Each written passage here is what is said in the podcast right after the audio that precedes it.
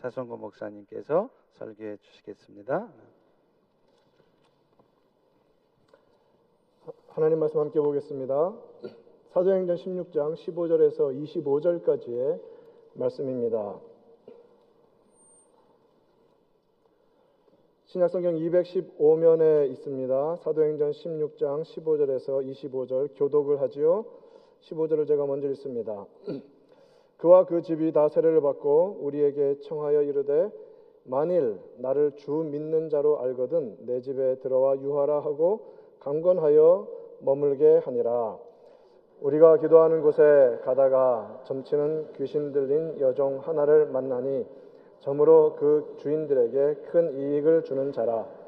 그가 바울과 우리를 따라와 소리 질러 이르되 이 사람들은 지극히 높은 하나님의 종으로서 구원의 길을 너희에게 전하는 자라 하며 이같이 여러 날을 하는지라 바울이 심히 괴로워하여 돌이켜 그 귀신에게 이르되 예수 그리스도의 이름으로 내가 내게 명하노니 그에게서 나오라 하니 귀신이 즉시 나오니라.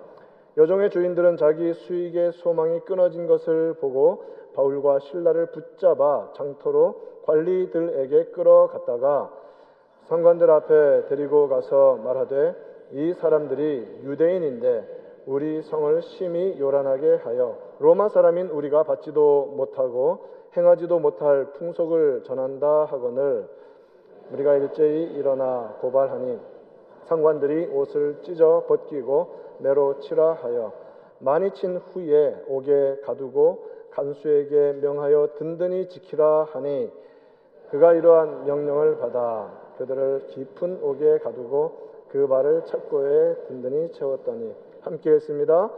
한밤중에 바울과 신라가 기도하고 하나님을 찬송함에 죄수들이 듣더라. 아멘. 이 본문 말씀으로 당신은 누구의 종인가? 라는 제목으로 하나님의 말씀의 은혜를 함께 받겠습니다. 사도 바울이 두 번째 선교 여행을 갑니다. 본인은 아시아로 가고 싶었지만 주의 성령께서 유럽으로 그를 이끌어 가십니다. 하나님의 인도하심을 따라 빌립보라는 지역에 처음으로 도달했는데 그 빌립보라는 지역은 알렉산더 대왕의 아버지인 필립 2세가 자신의 이름을 따서 만든 어, 큰 도시였습니다. 당시에는 유대인들 남성, 성인 남성 10명만 있으면 어, 회당을 지을 수 있었습니다. 어느 지역에서든지. 그런데 빌립보에는 유대인들이 참 적었던 것 같아요. 회당이 별도로 없었습니다. 그래서 바울 일행은 어, 하나님을 경외하는 사람들이 모여서 기도하는 곳이 어디 있는가 하고 찾다가 강변에서 하나님을 경외하는 사람들이 모여서 기도하는 곳을 발견했습니다. 그곳에 가서 그리스도의 복음을 전합니다. 주님께서 루디아의 마음을 여셔서 복음을 받아들이게 하시고 빌립보의 첫 열매, 복음 전파의 첫 열매가 되게 하셨습니다. 루디아에 온 집안이 어른, 아이 다 할 것 없이 모두가 다 예수님을 영접하고 세례를 받고 믿음의 가정이 되었습니다. 유럽의 첫 교회로 세워진 빌립보 교회가 루디아의 집안에 세워진 것을 어렵지 않게 우리는 볼 수 있습니다. 자, 오늘 본문은요. 바울 일행이 루디아의 집에 계속 머물고 있으면서 기도하는 곳에 정해진 처소로 계속해서 이제 오가면서 기도하고 복음을 전하는데 가르치는데 그 기도하는 곳으로 가던 도중에 며칠을 계속해서 반복되는 사건이 일어나는데 지금 그것을 배경으로 하고 있습니다. 어떤 여자 노예가 악한 영에 사로잡혀서 점을 치면서 그로 인하여 주인들에게 큰 금전적인 이익을 가져다 주었습니다. 특이하게 이 여자 노예는 점치는 귀신에 사로잡혔다라고 이렇게 나와 있습니다. 원어적으로 보면 파이돈의 영에 사로잡혔다 이렇게 되어 있습니다. 그 표현이 점치는 귀신에 사로잡혔다는 그런 뜻입니다. 자 그렇게 어, 그 여자가 바울 일행을 한눈에 알아봅니다. 마치 복음서에서 귀신 들린 자들이 예수님을 정말 한눈에 알아보고 소리 지르는 것처럼 예수님의 종들로서 복음을 전하는 바울 일행을 한눈에 알아보고 소리를 지르는 것입니다. 17절 말씀을 함께 보겠습니다. 그 소리 지른 내용이 이것입니다. 이 사람들은 지극히 높은 하나님의 종으로서 구원의 길을 너희에게 전하는 자라 이렇게 합니다. 전 내용만 한번 따서 한번 읽어보십시다. 지극히 높은 하나님의 종, 구원의 길을 너희에게 전하는 자. 완벽한 표현입니다. 그런데 문제는 누가 그 소리를 하고 있냐면 귀신이 그 소리를 하고 있다는 거예요. 진정, 진정성이 있겠습니까? 아니죠. 계속해서 계속해서 비아냥거리듯이 그렇게 드러내는 것을 바울은 참지를 못합니다. 그래서 예수 그리스도 이름으로 귀신을 쫓아내어 버립니다. 자, 그러자 점치는 귀신이 쫓겨나갔습니다. 점을 칠 수가 없어요. 점괘를 볼 수가 없습니다. 그러니 어떤 일이 벌어집니까? 복채를 가지고 맨날 점치러 오던 사람들이 야 이제 끝났다. 점괘가 안 나온단다. 그러니 그 여종을 노예로 부리던 주인들에게 큰 금전적인 손해가 벌어지 일어나기 시작하는 것입니다. 돈을 못 버는 거예요. 그래서 그들을 바울 일행을 고소하고 감옥에 갇히게 됩니다. 오늘 16절과 17절 두 구절을 이어서 보면 반복되는 단어, 특히 우리말 단어가 있는데 종이라는 단어입니다. 16절에서 우리가 기도하는 곳에 가다가 점치는 귀신 들린 여종 하나를 만났다라고 했고 17절에서는 그 여종이 하는 말이 이 사람들은 지극히 높은 하나님의 종이다 이렇게 말하죠. 자, 그래서 오늘은 이 종이라는 신분을 가지고 우리의 모습을 계속 말씀 전체에서 비추어 보는 은혜가 있기를 바랍니다. 16절의 여종이라는 이 표현은요.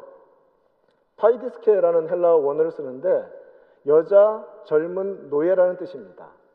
이 동일한 단어가 어디서 쓰이냐면 예, 예수님이 잡히시던 밤에 베드로를 찾아와서 당신도 예수와 한편이지 라고 물었던 여종 있죠. 같은 παιδίσκη입니다. 여자 노예라는 뜻이에요. 자, 그리고 17절에서 말하는 하나님의 종이라는 것은 우리가 많이 들었던 헬라어 둘로스라는 뜻으로 노예, 종이라는 뜻입니다. 자, 오늘 이 말씀을 통하여서 먼저는 우리가 이 본문 속에서 예수 그리스도의 복음이 예수님의 종들을 통해서 선포되어야 함을 먼저 깨달았으면 좋겠습니다. 예수님의 종들에 의해서 예수님의 복음이 하나님이 정하신 때와 하나님이 정하신 방법으로 선포되어야 합니다. 이 말이 무슨 말인지 좀 더 자세히 우리 함께 나눴으면 좋겠습니다. 자, 그 여인은 맞는 말을 해요. 하나님의 종이고 구원의 길을 전하는 사람입니다. 자, 그런데 그, 그 자체가 복음 전파에 방해가 되었다는 말입니다. 그러자 바울이 18절 말씀에서 어떻게 합니까? 심히 괴로워하여라고 합니다. 심히 괴로워하여 그 귀신에게 이르되 예수 그리스도의 이름으로 내가 내게 명하노니 그에게서 나오라 하니 귀신이 즉시 나오니라. 예수 그리스도의 이름으로 선언하면 악한 것들이 물러가는 줄 믿으시길 바랍니다. 예수님의 이름에 능력이 있습니다. 예수님의 이름에 능력이 있습니다.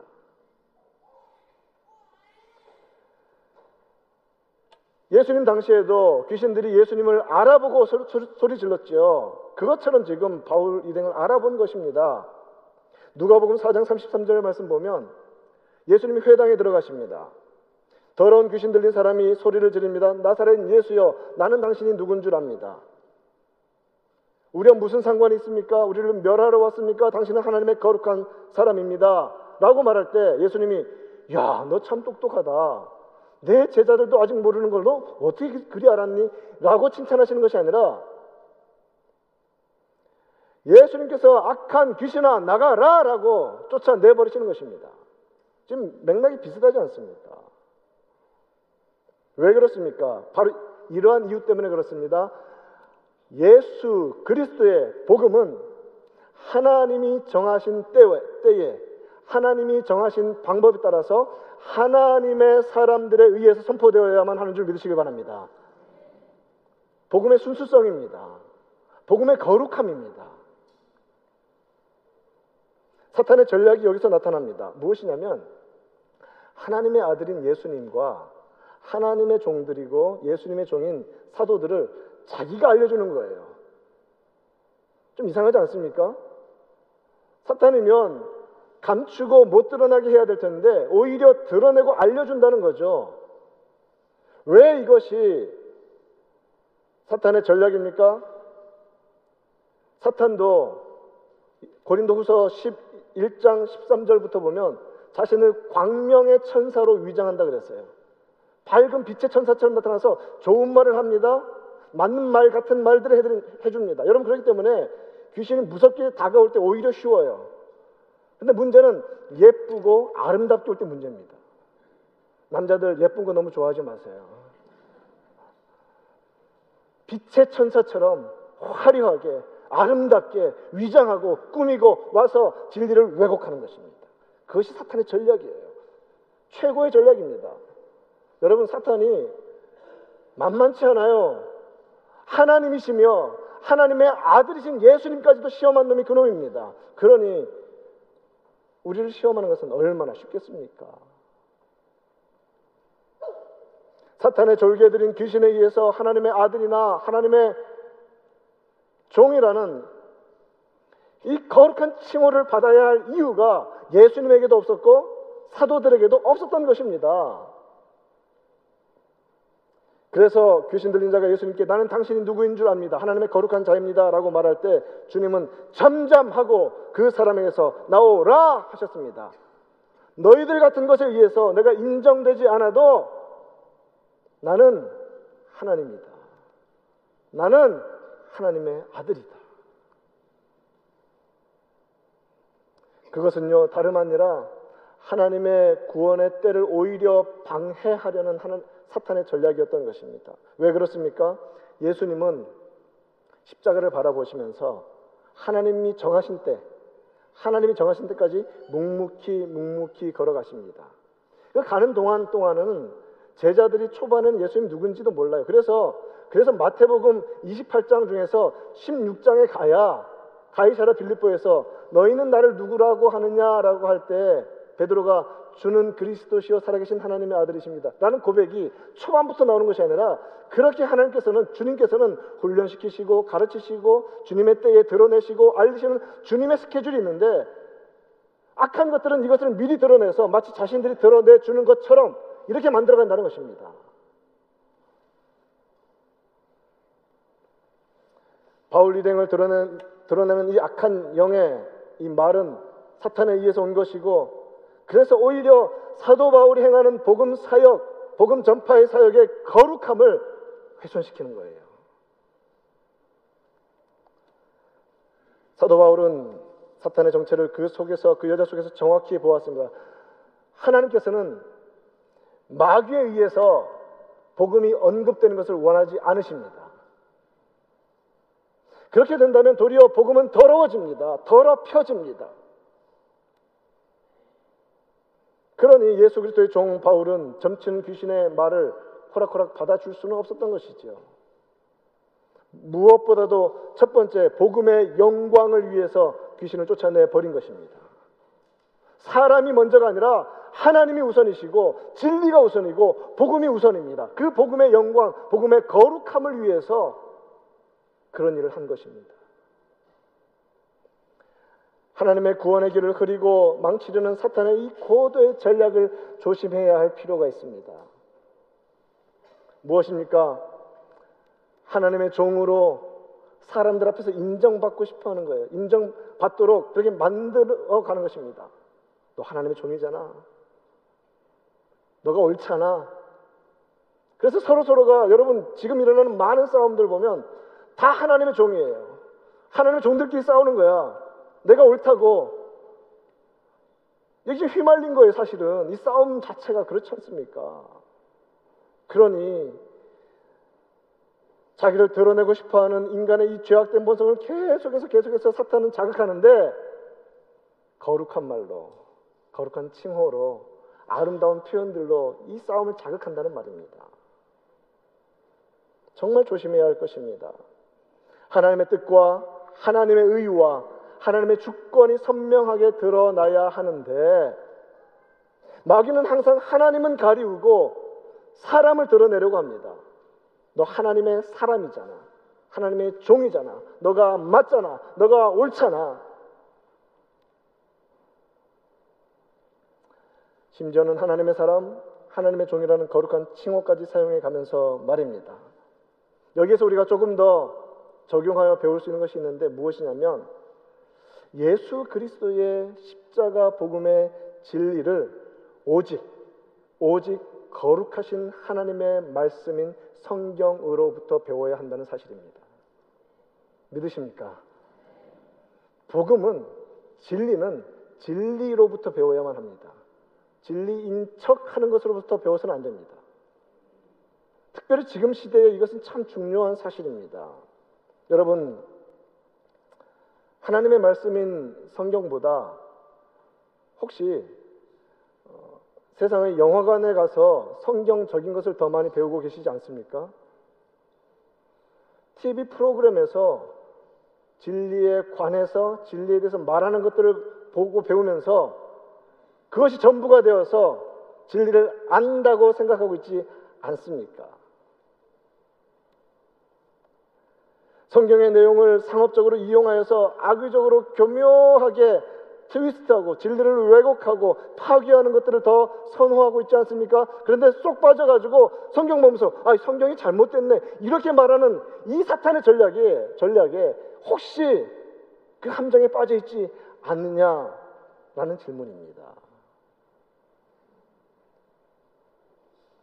더 나아가서 하나님을 믿지 않고 십자가를 붙들지 않는 사람들의 사상이나 주장 속에서 혹은 감성을 자극하는 이 세속적인 글들이나 영상 속에서 물론 표현들은 다 그럴듯하고 좋은 것들을 쓰지만 그것을 보면서 성경보다는 그것 속에 쏙 빠져가지고 감동받고 아 은혜 받았어 라는 차원에만 머물러 살고 있지는 않습니까?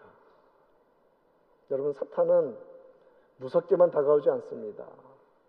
교묘하게 더 많이 다가옵니다. 특별히 믿는 자들에겐 그렇습니다. 정말 조심해야 할 것입니다. 그렇기 때문에 디모데후서 3장 15절은 말합니다. 성경은 능히 너로 하여금 그리스도 예수 안에 있는 믿음으로 말미암아 구원에 이르는 지혜가 있게 하느니라. 하나님의 말씀으로 가야만 합니다. 그러면 하나님의 말씀이 분별력을 줍니다. 분별력. 여러분 색깔이 같고 모양이 비슷하다고 다 똑같은 게 아닙니다. 똥과 된장은 구분하셔야 됩니다. 이게 영적으로 이게 옳은 것인지 그런 것인지 비슷하게 만들어 놨다고 해서 거기에 사로잡혀 살 때 얼마나 불쌍한 인생이 되는지 모릅니다. 그 분별력을 누가 줍니까? 하나님의 거룩한 말씀인 성경만이 우리를 깨어나게 하고 진리를 진리로 분별하게 하는 그 분별력을 주시는 것을 믿으시기를 바랍니다. 오직 말씀, 오직 말씀으로 돌아가야만 합니다. 그것만이 살 길입니다. 특별히 이 혼탁한 세상 속에서 교묘하게 우리 성도들의 심령과 이 정신을 혼탁하게 만드는 이 세상 속에서 말씀으로 돌아가야만 합니다. 다른 길은 없습니다. 거룩하신 하나님의 말씀, 성경만이 진정한 복음의 원천입니다. 그리스도의 진리의 바른 내용이며 우리 영혼의 참된 양식입니다. 그 바른 양식을 먹고 살 때 성도들의 영혼은 자유함을 누립니다. 오늘 말씀을 통해서 우리가 예수 그리스도의 종된 우리로서 또 깨달아야 하는 사실은 무엇이냐면 예수님의 종이 있는 곳에 진짜 자유가 있다는 거예요. 자유함이 있습니다. 오늘 이 여인의 모습을 좀 살펴봅시다. 악한 영에 묶인 이 여인은요, 예수 그리스도의 능력으로 참된 자유함을 얻었습니다. 그 여인은 귀신에 들려서 악한 영에 사로잡혀 있습니다. 주인들에게는 막대한 금전적인 이익을 가져다 주는 돈줄로 철저히 철저히 철저히 이용당하며 삽니다. 한번 보세요. 한평생 살면서 정말 그, 그보다 더 불쌍한 인생을 찾아볼 수 있을까? 신분적으로는 노예로서 물건 취급을 당하고 삽니다. 죽여도 할 말이 없습니다. 물건이니까. 영적으로는 이 악한 것에 사로잡혀서 정말 말 그대로 육신과 영혼이 완전히 사로잡혀 있는 거예요. 이 육신과 영혼이 호흡하고 움직일 틈이라고는 정말 바늘구멍만큼도 없습니다. 얼마나 불쌍한 인생인지 모릅니다. 그러나 우리 주님 예수 그리스도의 이름으로 귀신은 쫓겨 나가고 그 여인은 영적인 자유함을 얻었습니다. 영적인 자유함이 그에게 그리스도 이름으로 베풀어졌습니다. 우리 예수님께서도 이 땅에 계실 때에 이 악한 것에 사로잡혀서 얽매여 있는 인생을 풀어주시는 놀라운 기적을 얼마나 많이 베풀어 주셨습니까? 안식일에 한 회당에 들어가셨습니다. 18년 동안이나 귀신에게 사로잡혀서 이 꼬부라지는 병에 드는 거예요. 이 몸이. 그 오랜 세월 동안 얼마나 답답하겠어요. 육신도, 영혼도. 예수님이 고쳐주셨습니다. 그러자 유대인들이 안식일에 일한다고 비판합니다.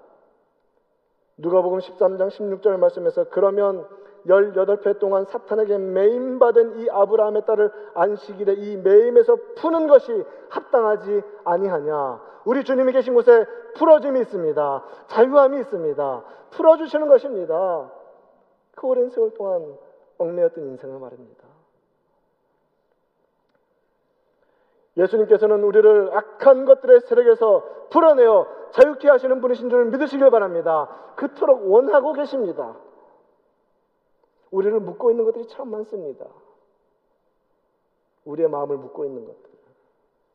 여러분, 무엇이 지금까지 저와 여러분의 마음을 묶고 있습니까? 대부분 우리는 과거에 좋지 못한 기억들, 그로 인한 상처들, 거기에 매여서 내 마음대로 그런 것을 버리지 않는 것이 내 주, 내가 주인이기 때문에 붙잡고 있다 생각하는데 거꾸로 생각, 생각입니다. 그렇지 않아요. 우리가 묶여 있는 것입니다. 나를 묶고 있는 것이죠. 여전히 우리가 풀어내지 못하는 관계들이 얼마나 많이 있습니까? 인간 관계들. 우리 힘으로 풀어내지 못하는 관계들. 내가 주인 되어서 내가 안 푼다고 생각하는데 사실은 거꾸로 생각해 보면 거기에 내가 묶여 있는 것입니다. 거기에 종이 되어 있으니까 풀리지가 않는 것입니다. 그러나 여러분 기억합시다. 무언가의 종으로서 묶여 있는 곳에 풀려나기를 원한다면 더 강한 분의 종이 되셔야 합니다. 이것이 원리입니다. 더 강하시고 완전하신 분의 종이 되면 다른 것으로부터 풀려날 수 있습니다. 왜냐하면 우리의, 우리의 주인 되신 분이 우리를 풀어주시기 때문에 그렇습니다.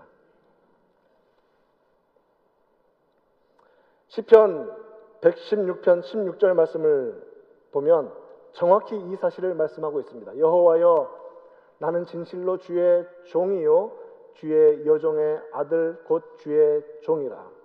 주께서 나의 결박을 푸셨나이다. 왜 주님이 우리의 결박을 풀어 주십니까? 우리가 주님의 종이기 때문에 그렇습니다. 우리의 주님이신 예수님이 푸시면 풀립니다. 예수님께서 풀지 못할 결박과 억압은 아무것도 없습니다.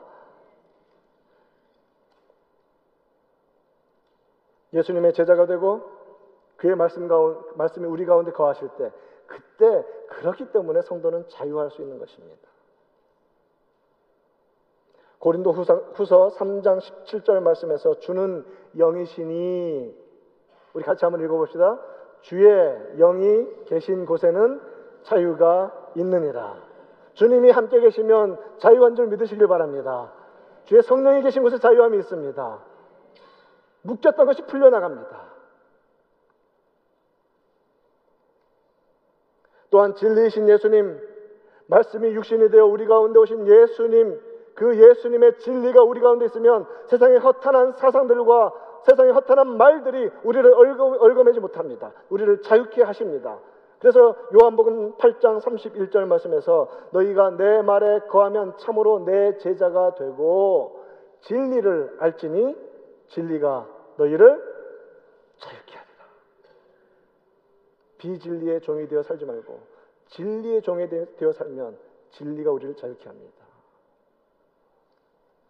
예수님이 계신 곳에는 참된 자유가 있습니다. 그러면 예수님의 종들은 그 사실을 몸소 살아가는 자들이고 세상에 그것을 알리는 자들입니다. 예수님의 종들이 해야 될 일이 바로 그것입니다. 주의 영이 계신 곳에 자유함이 있다는 것을 살아내야 합니다. 귀신에 사로잡힌 여인을 영적으로 자유케 풀어준 그 죄로 인하여서 사도들은 옥에 갇힙니다. 자유를 빼앗깁니다. 억압당합니다. 예수 그리스도의 종으로서 그의 명령 따라 복음을 전한 그들은 옷을 찢기우고 매를 많이 맞고 옥에 갇히고 맙니다. 세상적으로 보면 참으로 처량한 신세가 되고 말았습니다. 아니, 도대체 왜 그렇게 안 해도 되는 일을 해가지고 굳이 굳이 그렇게 감옥에 가고 매 맞느냐라고 세상은 질문할 것입니다. 그런데 놀랍게도 우리가 오늘 이 본문에서 발견해야 될 것은 진짜 진리와 예수 그리스도의 종이 되면 자유함이 있다는 이 사실인데 이것을 그들이 보여주고 있다는 거예요. 25절 말씀입니다. 한밤중에 바울과 신라가 기도하고 하나님을 찬송함에 죄수들이 듣더라.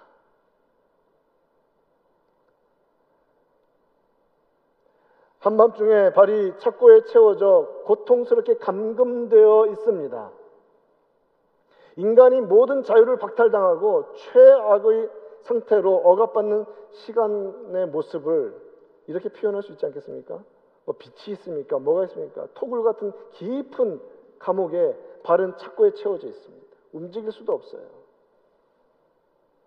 자, 그 속에 자유라는 말이 비집고 들어갈 틈이 없어요. 뭐가 자유합니까? 억압당하고 억울하고 고통스럽고 비참하기만 한데. 그런데 사도들은요, 그런 고통과 피 흘림과 배고픔과 목마름, 이런 속에서도 자신들의 처지를 한탄하거나 비관하지 않고 오히려 그 마음을 주님께로 향합니다. 그 마음에 자유함이 있습니다. 그래서 주님께 기도하고 찬양할 수 있었던 것입니다. 억지가 아니라 진정한 자유함 속에서부터 그것이 흘러 나오는 것입니다. 여러분 기도가 되지 않습니까? 찬양이 안 나옵니까? 그러면 먼저 주님 안에서 주의 종으로 자유함을 확인하십시오. 그것이 확인되지 않기 때문에 기도가 안 나와요. 찬양이 안 돼요. 풀어주시면 찬양하겠습니다. 이미 다 풀어주셨습니다. 사망의 속박에서 이미 풀어주셨습니다. 그러므로 성도는 기도할 수 있고 찬양할 수 있는 줄 믿으시기를 바랍니다. 우리를 자유케 이미 하셨으니까.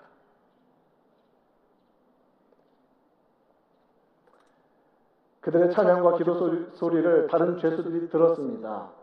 그런데 여기 25절에 죄수들이 듣더라라는 이것은요. 아 그냥 멀리서 들어오는 소리가 들렸다라는 말이 아니에요. 관심 가지고 귀 기울여서 들었다는 말입니다. 에파크로 아오마이라는 이 헬라어를 쓰는데 그런 뜻이에요. 잘 쓰이지 않는다는데 아주 고도의 집중력을 가지고 관심을 가지고 들었다는 말입니다. 왜 그럴까요? 왜 그들은 잠자는 것을 방해한다고 불평하지 않고 왜 그들은 놀라서 그 기도와 찬양 소리를 들었을까요? 이유가 있죠. 자신들이 지금까지 보아왔고 경험했던 것과 전혀 다른 일들이 지금 바울과 신라를 통해서 일어나고 있기 때문에 그렇습니다. 기도와 찬송으로 완전한 영혼의 자유를 누리고 있는 그들의 소리가 한밤중에 암흑 속에 감옥 속에 갇혀서 철저히 자유를 빼앗긴 다른 죄수들에게 자유의 소리로 참된 자유함의 소리로 들렸기 때문에 그렇습니다. 성도들은 세상 사람들과 마찬가지로 때로는 억압당하기도 하고 때로는 병들기도 하고 때로는 억울하게 상황 속에 내몰리기도 하고 아니 예수님의 사람이라는 이유 때문에 괜히 핍박받고 괜히 손해볼 때가 참 많습니다. 바로 그 상황 속에서 예수 그리스도의 종인 성도들이 참된 자유함을 누리고 그 자유함에서 주 앞에 온전히 기도하고 찬양할 때 그때 무슨 일이 벌어지냐면 아 복음의 능력이 바로 저것이구나라고 세상은 알게 됩니다. 그것이 복음의 능력입니다. 예수 그리스도를 믿고 순종하고 그 이름의 능력을 의지하여 참된 영적 자유함을 누리는 우리 모두 되기를 축원합니다. 그러할 때 그러할 때 세상은 우리에게 간수처럼 달려와서 내가 어떻게 해야 구원을 얻으리까라고 묻는 것입니다.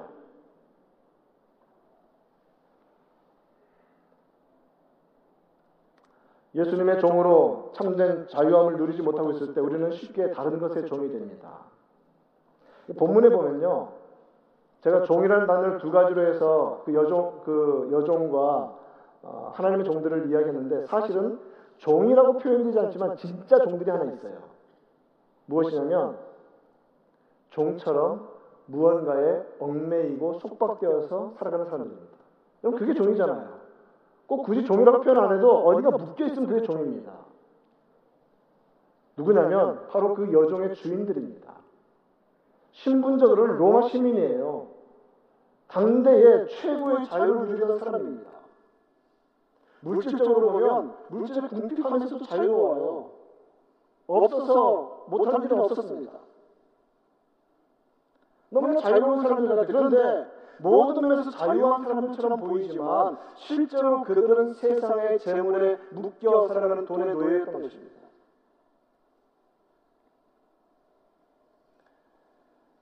재물의 종이 되는 자들 역시 마귀의 그러한 유혹과 그러한 함정에 빠져서 믿음을 저버리게 되는 경우가 아주 많이 있습니다.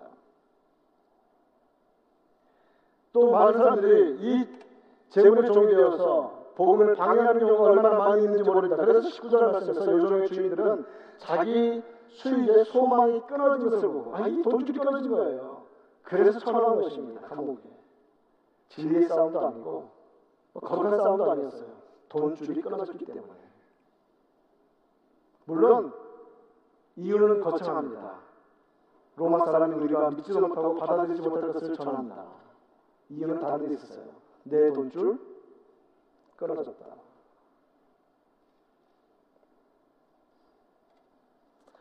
사탄의 전략 중 하나는 사탄이 우리 예수 믿는 사람들을 자기 종으로 부릴 수는 없습니다. 그런데 함정은 파놓을 수 있어요. 재물의 종이 되게 하는 것입니다. 물질의 종이 되게 하는 것입니다.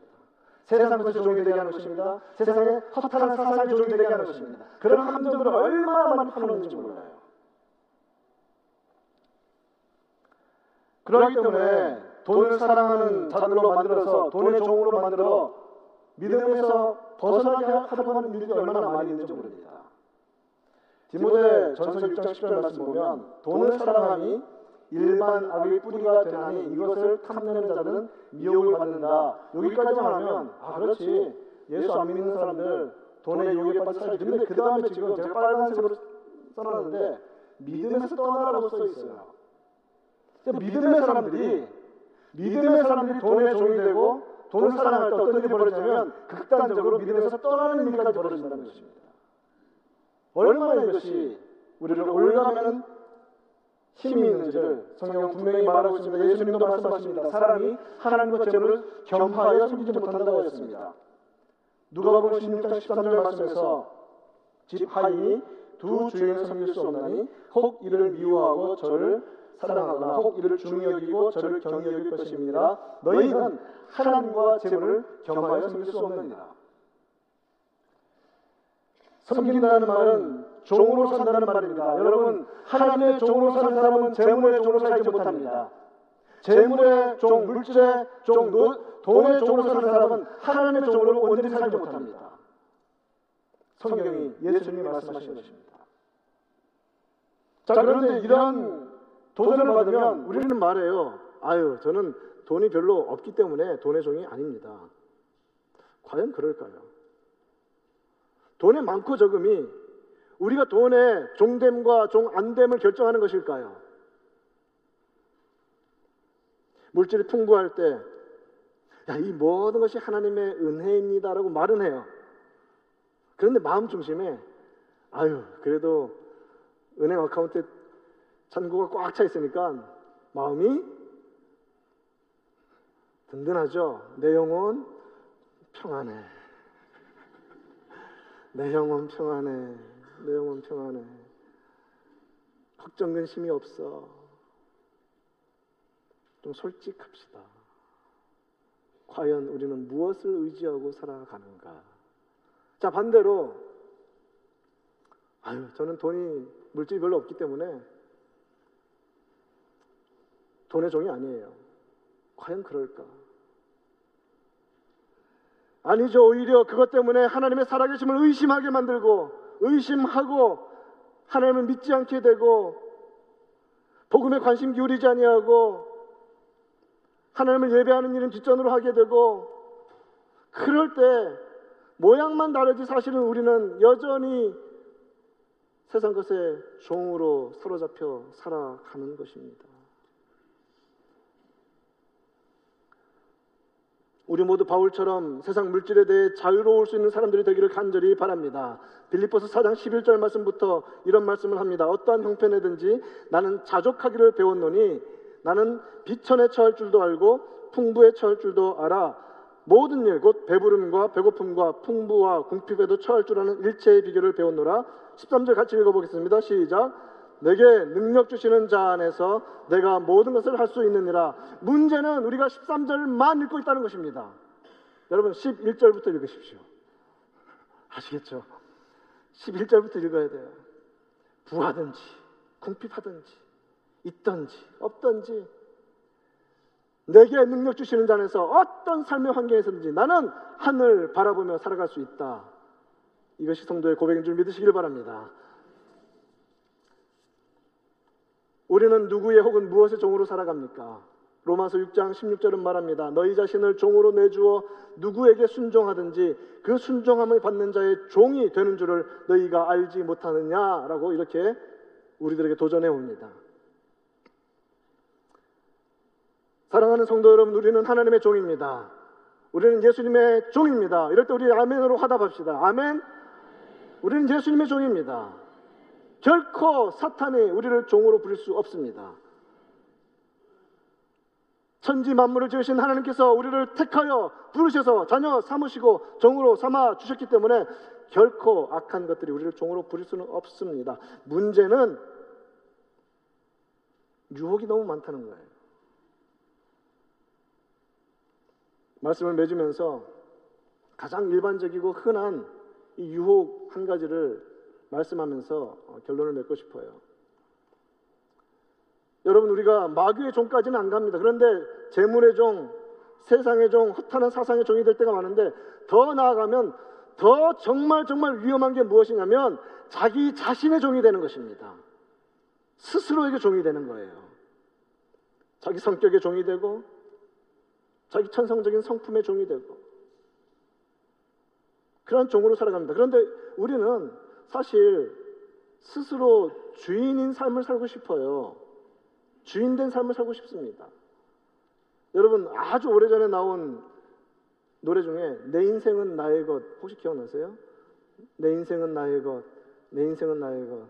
나는 모든 것 할 수 있어요. 부모님은 내게 뭐, 뭐, 뭐 그런 노래 있잖아요. 자기가 다 할 수 있다는 거예요. 나 사춘기 지났어. 이제 어른인데 좀 건들지 마세요. 내 마음대로 좀 하게 내버려 두세요. 하나님께 이 노래를 우리는 얼마나 많이 부르고 살아가는지. 내 인생은 나의 것. 내 인생은 나의 것. 나는 모든 것 책임질 수 있어요. 나이가 들어가면 갈수록 여러분 이 답에 이 말에 동의하십니까? 나는 모든 것 책임질 수 있어요? 아니죠. 아유 저는 하나도 책임질 수 없습니다. 하나도 책임질 수가 없어요. 커간다는 증거겠죠. 자, 그런데 여러분, 우리는 스스로의 주인 되어 살고 싶어요. 그런데 주인이라는 말에 반드시 따라오는 단어가 하나 더 있습니다. 무엇이냐면 종입니다. 예수님이 주인 되시고 우리는 종이 됩니다. 그런데 우리가 스스로의 주인 되어서 살려고 할 때 과연 무엇이 우리의 종이 되려고 하겠습니까? 여러분, 세상이 여러분의 종이 되겠습니까? 대답해 보세요. 여러분 주변에 있는 사람들이 여러분의 종이 되겠습니까? 택도 없죠. 서로 서로 주인인데. 그럼 어떤 일이 벌어지는 것입니까? 나는 주인인 체 하고 살았는데 알고 보니까 내가 주인이 아니라 내 스스로 죄악된 본성과 욕망의 종이 되어서 내 스스로 종된 삶을 살고 있는 것입니다. 그것이 내 마음대로 하는 것이. 그러므로 우리에게는 답은 한 가지밖에 없습니다. 예수님의 종이 되는 것입니다. 그래서 예수님께서 종된 우리를 보호해 주시는 것만이 성도의 바른 삶인 줄 믿으시길 바랍니다. 그래서 주님께서는 종인 우리를 다른 것의 속박에서부터 풀어내어서 자유케 하십니다. 심지어는 영원한 죽음의 소나기에서도 우리를 탈취해내셔서 우리를 영원한 생명 주셔서 사망에서 자유케 하셨습니다. 그래서 우리는 단호하게 말할 수 있습니다. 사망아, 너희 쏘는 것이 어디 있느냐? 우리에게 생명 주시는 우리의 주인인 주님이 우리에게 있기 때문에 그렇습니다. 그렇기 때문에 더 이상 종의 다른 것의 종의 멍에를 매지 맙시다. 갈라디아서 5장 1절 말씀처럼 그리스도께서 우리를 자유롭게 하려고 자유를 주셨으니 그러므로 굳건하게 서서 다시는 종의 멍에를 매지 말라. 내가 인생의 주인 행세하며 살아왔지만 사실은 죄악된 본성의 종으로 노예로 죄가 충동하는 대로 끌려갔던 삶은 이제 포기합시다. 우리의 생명이신 주님 예수님을 붙잡는 우리 모두 되기를 간절히 축원합니다. 거기에 쉼이 있습니다. 거기에 자유가 있습니다. 마태복음 11장 28절부터 우리 함께 읽으면 좋겠습니다. 수고하고 시작. 수고하고 무거운 짐진 자들아 다 내게로 오라. 내가 너희를 쉬게 하리라. 나는 마음이 온유하고 겸손하니 나의 멍에를 메고 내게 배우라. 그리하면 너희 마음이 쉼을 얻으리니 이는 내 멍에는 쉽고 내 짐은 가벼움이라 하시니라. 아멘. 우리의 주인 되신 예수님이 우리에게 부탁하시는 맡겨주시는 멍에가 있고 십자가가 있습니다. 우리 주님은 말씀하십니다. 그것이 가장 쉽다. 그것이 가장 쉽다. 말씀 안에서 우리 주님의 멍에를 붙잡고 순종하며 걸어감으로 말미암아 나를 얽어매려 가는 그런 모든 죄악에서부터 참된 자유함을 누리며 세상을 향해서 어떤 환경에서든지 그 자유함을 기도와 찬송으로 드러내는 우리 모두 되기를 우리 구주 예수님의 이름으로 축원드립니다. 아멘. 하나님 아버지 감사합니다. 주님 주신 말씀 통하여서 우리가 누구의 종인지를 다시 한번 살펴보며 예수 그리스도의 종으로서 주님께서 주시는 그 멍에 거룩한 멍에 거룩한 십자가를 지고 살아가는 삶이 가장 쉬운 길이며 가장 평안한 길임을 깨닫게 하시니 감사합니다. 주여 이 말씀 붙잡고 우리 주님의 종으로 또 한 주 살아가도록 인도하여 주옵소서. 예수님의 이름으로 기도합니다.